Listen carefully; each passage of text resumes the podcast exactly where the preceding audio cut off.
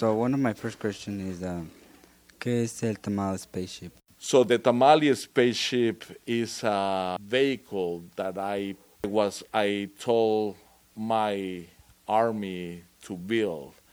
I needed a vehicle to go out in the space and find the best tamales in the universe. So the Tamale spaceship is a space truck. It's a spaceship that it was built to go and explore and find the best tamales in the universe, representing me and the planeta Estridenturno. So why tamales? Tamales because it is one of the best examples of traditional, ancient, pre-Hispanic food. In this case, the tamales was a delicious dish made by the Mexicas, cooked by the Aztecs, with the idea that they could last hot for a long period of time. So the nomadistic aspect of their lives pushed them to be constantly in motion, traveling to a lot of places. For them, the best food item they have, that it could be transported for long distances without getting cold, was the tamales. So in the representation of the 21st century, the tamales was for El Cardenal the best way to present something that it was authentic, pre-Hispanic from the Aztec, but also they could travel being hot.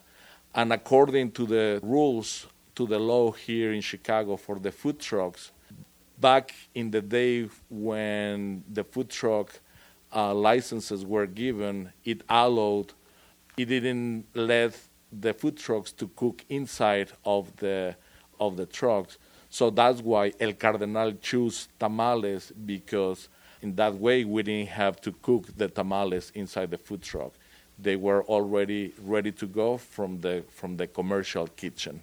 What's one of your weirdest tamale you ever eat?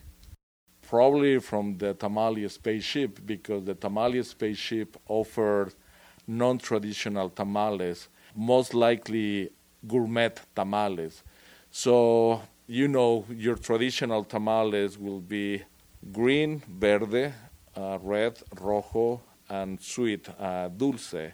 Everywhere you go here in Chicago, if you go to La Villita or Pilsen, you will find those tamales. If you go to Mexico City, or if you go to Toluca or any other town, basically will be the same.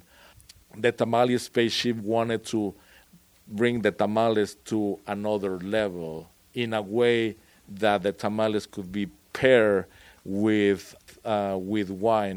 In this case, the mole, one of the most traditional sauces in Mexico, it is the perfect sauce, or any dishes made with mole, they are the perfect dishes to be paired with mole, because a mole sauce has too many ingredients, spices and chiles and nuts, that it could give you the perfect pairing for wine. So definitely the tamal de carne de res con mole negro de Oaxaca was has been one of the weirdest tamales that I ever tasted. And the last question will be, where does Cardinal come from?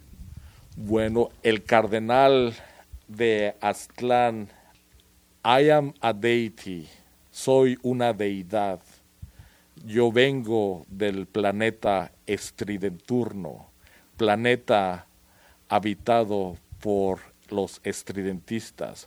I came from Estridenturno, a stridentist planet where stridentist artists live. With the time, I flew and I traveled through the space and universe, and I landed in Chicago First, because the Tamale spaceship brought me here.